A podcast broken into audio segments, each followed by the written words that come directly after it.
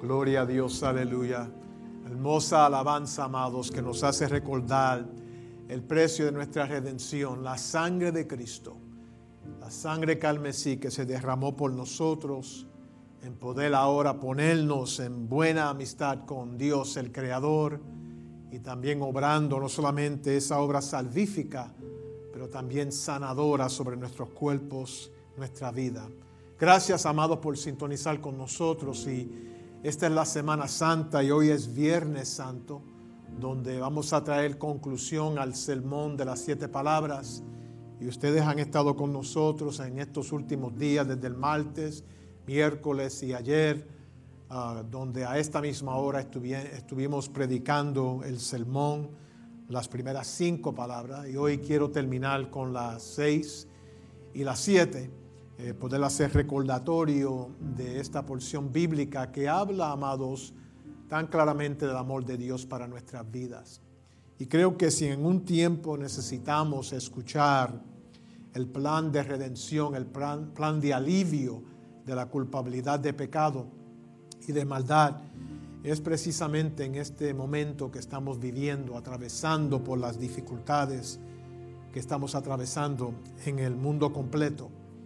Eh, las primeras cinco palabras que fueron predicadas, ah, amado, fue aquella palabra de perdón, fue la primera. Padre, perdónalos porque no saben lo que hacen. Si pueden recordar, la segunda palabra fue aquella palabra poderosa de salvación, donde el Señor Jesús le dice a aquel criminal, hoy mismo estarás conmigo en el paraíso. Y luego aquella palabra de ternura, de afecto, la cual habla eh, en el libro de Juan capítulo 19, donde ahí dice, mujer, he ahí tu hijo.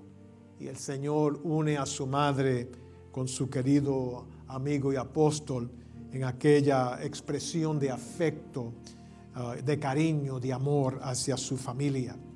Luego escuchamos eh, la predicación ayer de esa palabra de agonía, la cual habla tan fuertemente del corazón del Señor, donde el pastor Veraldo pudo hablar sobre aquella declaración, Dios mío, Dios mío, ¿por qué me has desamparado?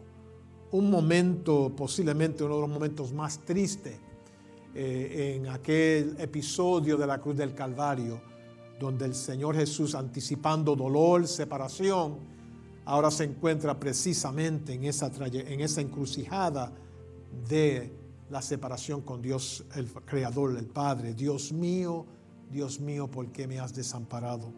Y luego escuchamos ayer también la quinta palabra, donde vemos la humanidad, el sufrimiento humano del Señor Jesús, donde por su condición física y la reacción que su cuerpo estaba teniendo, aquel vituperio, aquella tortura, eh, declaró para cumplir lo que estaba escrito en la palabra del Señor y Juan lo redacta con las dos palabras que dice, sed tengo. Encontramos al Señor todavía colgado en el madero, sufriendo, amados, ese tiempo de separación. Ya habían pasado horas, sufriendo también las consecuencias de las heridas en su cuerpo, fiebre subiendo y ya eh, la condición física seguía em, empeorando en él.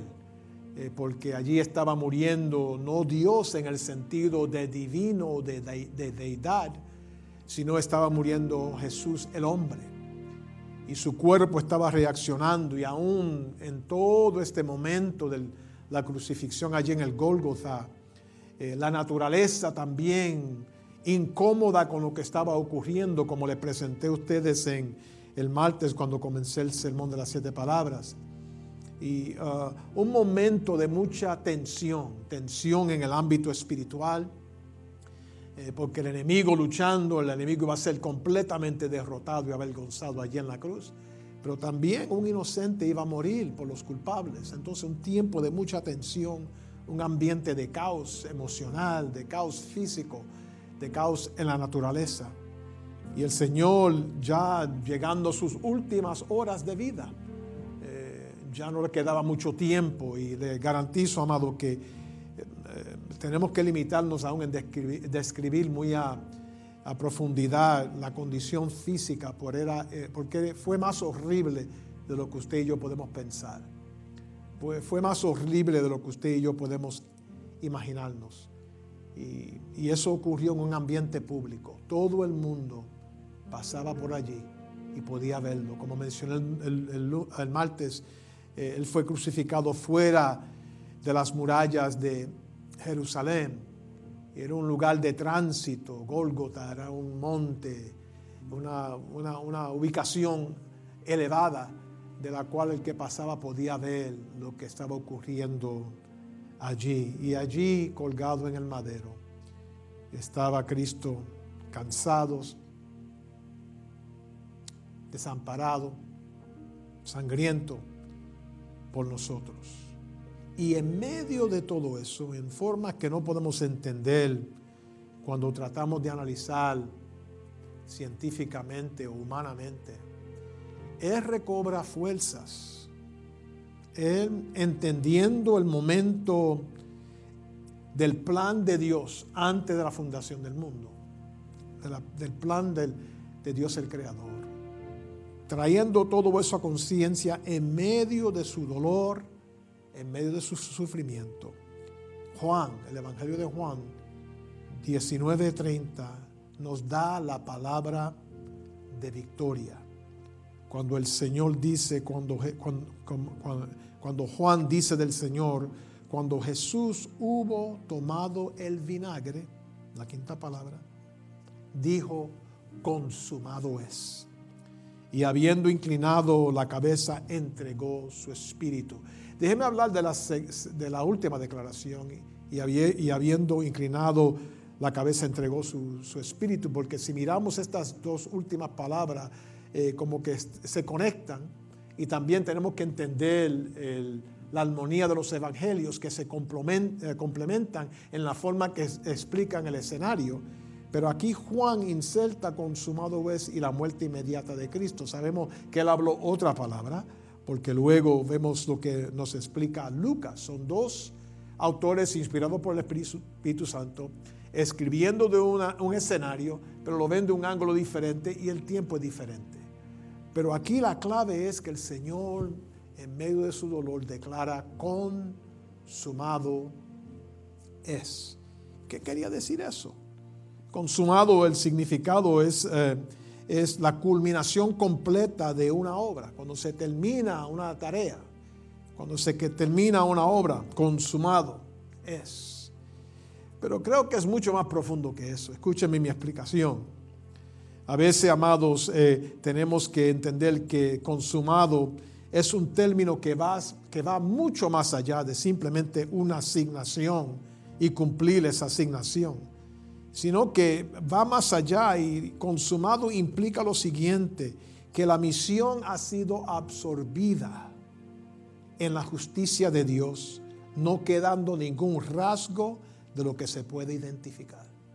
Consumado es, para repetirlo porque esto es clave, no solamente que se terminó la obra, pero que fue absorbida, se absorbió el, el momento en la justicia de Dios y quedó nada, ningún rasgo de nada resultó de, esa, de ese momento de ser uh, consumado que podemos luego identificarlo. ¿Por qué es importante? Porque allí en consumado es, se terminó una vez y para siempre la forma que la humanidad tenía que bregar con Dios y Dios con la humanidad. Pero a tal forma en consumado que lo que indica es que aún los pedazos que quedaron no se podían nuevamente juntar de nuevo.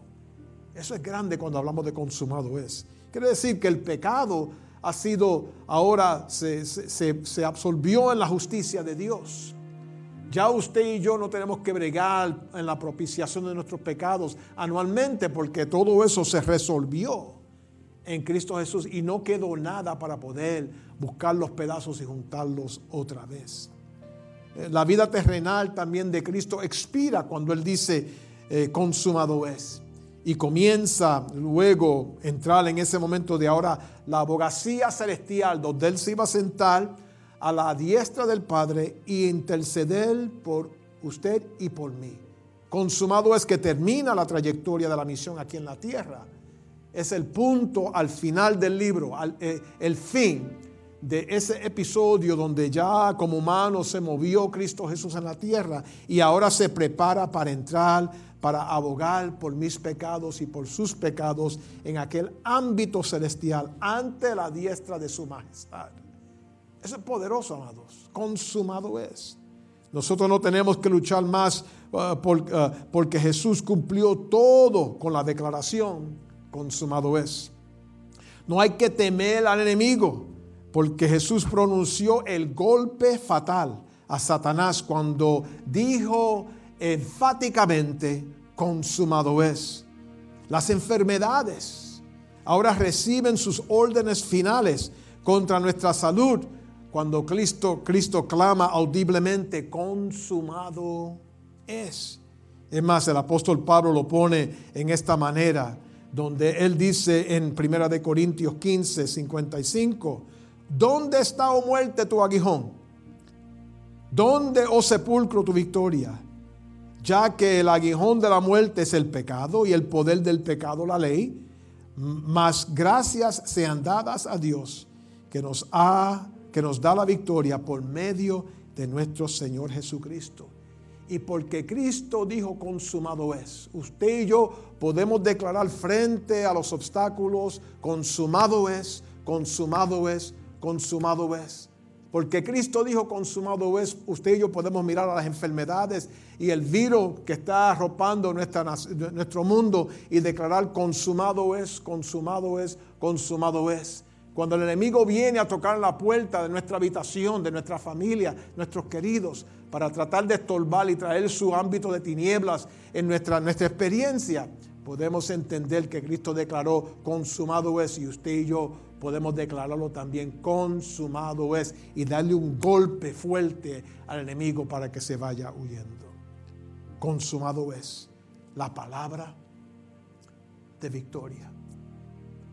Llegamos luego, amados, a esta última frase que el Señor habló desde la cruz del Calvario, lo que llamamos la palabra de contentamiento. Se encuentra en Lucas, Lucas 23, la cual habla, amados, que ya Cristo notando, sabiendo, entendiendo, porque lo que tenemos que ver es que a pesar de su sufrimiento y a pesar de su condición física, y a pesar de la fiebre y todo lo que estaba ocurriendo en su cuerpo y perder tanta sangre, en ningún momento Cristo perdió eh, la conciencia o no saber de dónde estaba y lo que estaba ocurriendo. Él entendía muy bien que tenía que pasar. Otra cosa que quiero mencionar, que en cualquier momento que Cristo quería, eh, si, lo quería hacer, Él podía llamar eh, centenares de ángeles para, para venir y librarlo de aquel momento, pero Él quedó allí clavado en el madero por mí y por usted pasó por este momento difícil. Y ya llegando al fin de su misión, Lucas uh, redacta para nosotros lo siguiente. Lucas 23.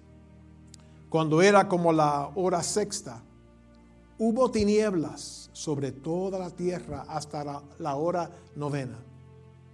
Y el sol se oscureció. Y el velo del templo se rasgó por la mitad. Entonces Jesús clamando a gran voz, dijo, Padre, en tus manos encomiendo mi espíritu. Y habiendo dicho esto, expiró. Esta palabra de contentamiento, de acuerdo a Lucas, nos dice lo que mencioné desde la primera, desde el martes que hablé de la primera palabra. Y es que la naturaleza estaba en un momento, podemos decir, aún de confusión. Lo que la humanidad no podía entender, la naturaleza podía comprenderlo. Qué interesante. Y vemos aquí que por un periodo de tres horas hubo tinieblas, desde, la hora, ah, desde el mediodía hasta la hora novena, es de las 12 del mediodía hasta las 3. Por tres horas, amados, hubo oscuridad. El sol quería esconderse. El sol no podía contemplar que el Rey de Reyes, Señor de Señores, estaba muriendo allí. El sol no pudo contemplar ni tirar sus rayos de luz sobre aquel que es la luz verdadera de nosotros. Dice que el sol no pudo brillar por tres horas, se oscureció y las tinieblas llenaron el lugar, llegaron, llenaron el espacio.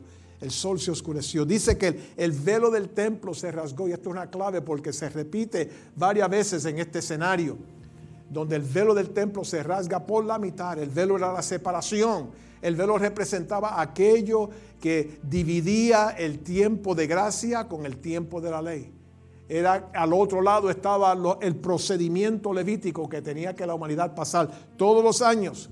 El derramamiento de sangre, presentar ah, ah, animales y ah, machos cabríos, ovejas, eh, como sacrificios eh, para la propiciación de pecado. Cada año se tenía que hacer ese rito y ceremonia. Y el templo, la cortina, el velo del templo representaba esa separación. Ahora Cristo llega a ser no solamente el el, Cordero Inmaculado, el sacrificio perfecto de Dios, pero a la misma vez otra dualidad.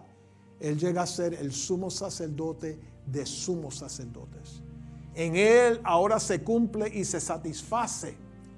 Consumado es otra vez, se satisface, amado, aquel requisito del sacerdote o la orden de los sacerdotes, tener que hacer propiciación de pecado. Por acá ahora Cristo y su sacrificio rompe la cortina, rompe el velo de arriba abajo y ahora tenemos acceso a Dios directamente.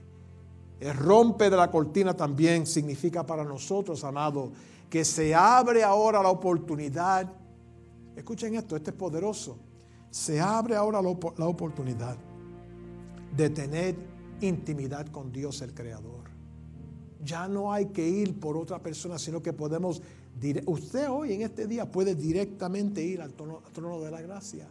Usted en este día con su confesión puede ir al Señor y recibir el perdón de pecado. Podemos ir directamente a Él. Y Él dice, Padre, en tus manos encomiendo mi espíritu. Habla ahí, amados, de, de confianza él estaba seguro en, su relación con el Padre. Él sabía que el Padre lo iba a recibir otra vez y podía hablar directamente a Él como hijo. Él estaba seguro, no se había movido su confianza en Dios, como usted y yo tenemos que estar seguros de nuestra confianza en Dios.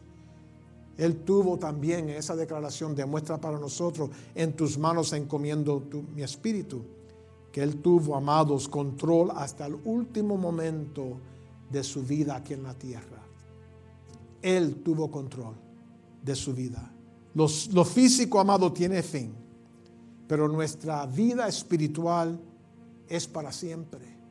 Su vida, mi vida, el cuerpo eh, se enferma y viene el fin, pero tu espíritu, lo que vive adentro de usted, eso es eterno.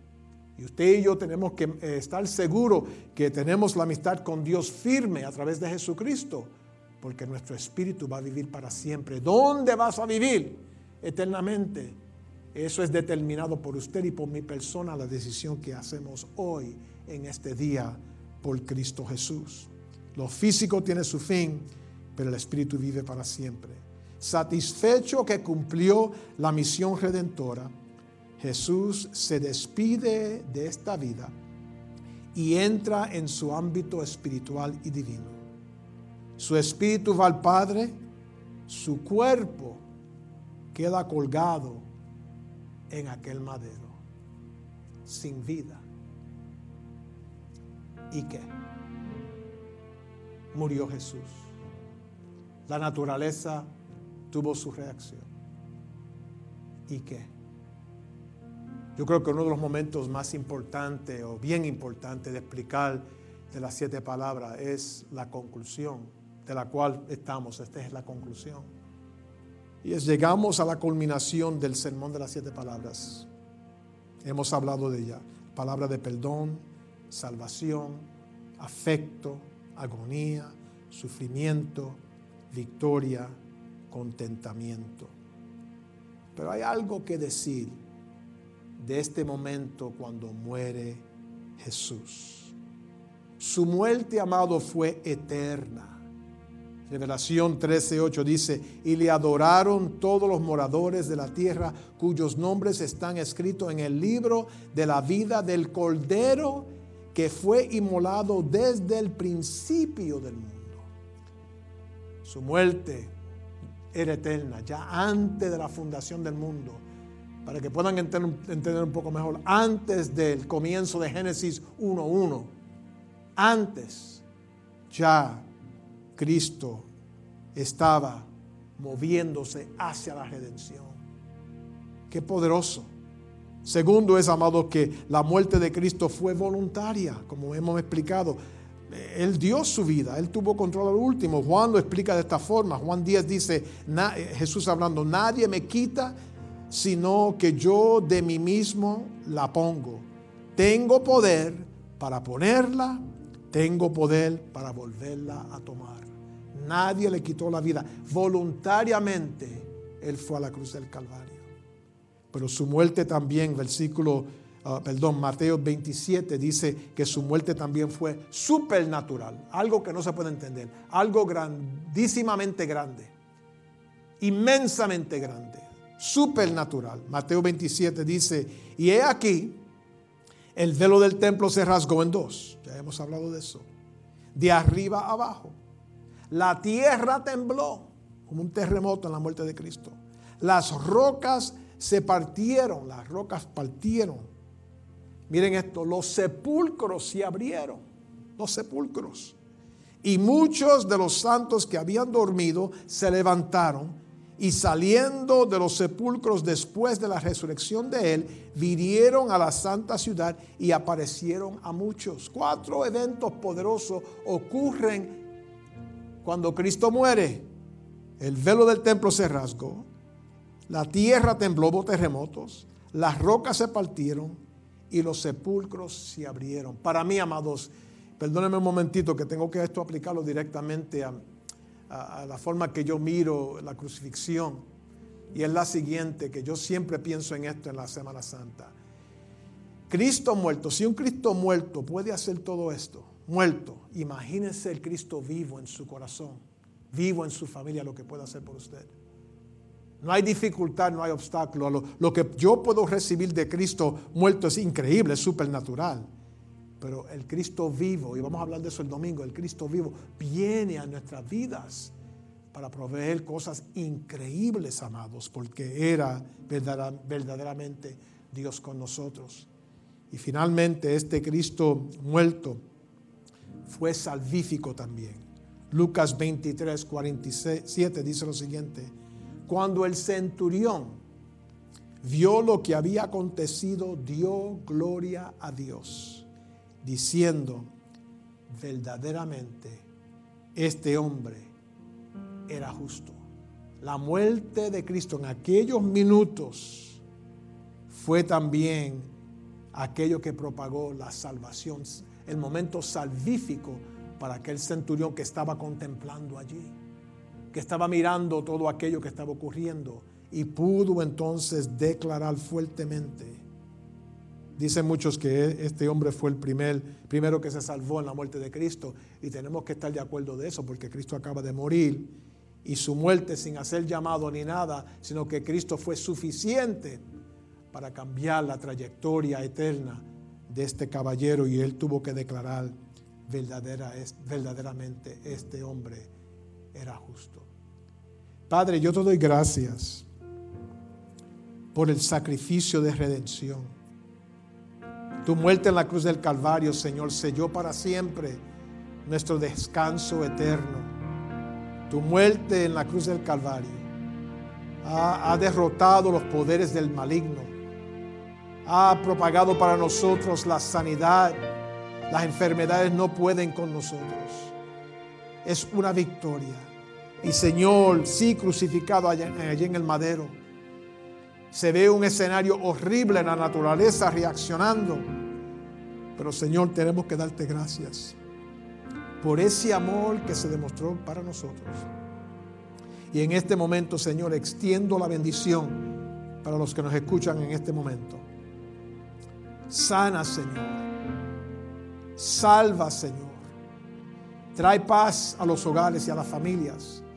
Visítanos individualmente, que podamos, Señor, agradarte siempre en todo, no solamente en esta Semana Santa, sino siempre.